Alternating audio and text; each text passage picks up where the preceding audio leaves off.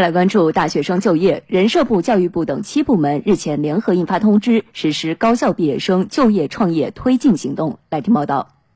通知提出，要建立未就业毕业生实名清单，加快机关事业单位、国有企业招录进度，挖掘平台经济、数字经济从业机会。人社部就业促进司司长张莹此前表示，实施促进高校毕业生就业创业专项行动，加快基层紧缺的教育、医疗、社区服务等领域的挖潜力度，拓宽毕业生就业空间。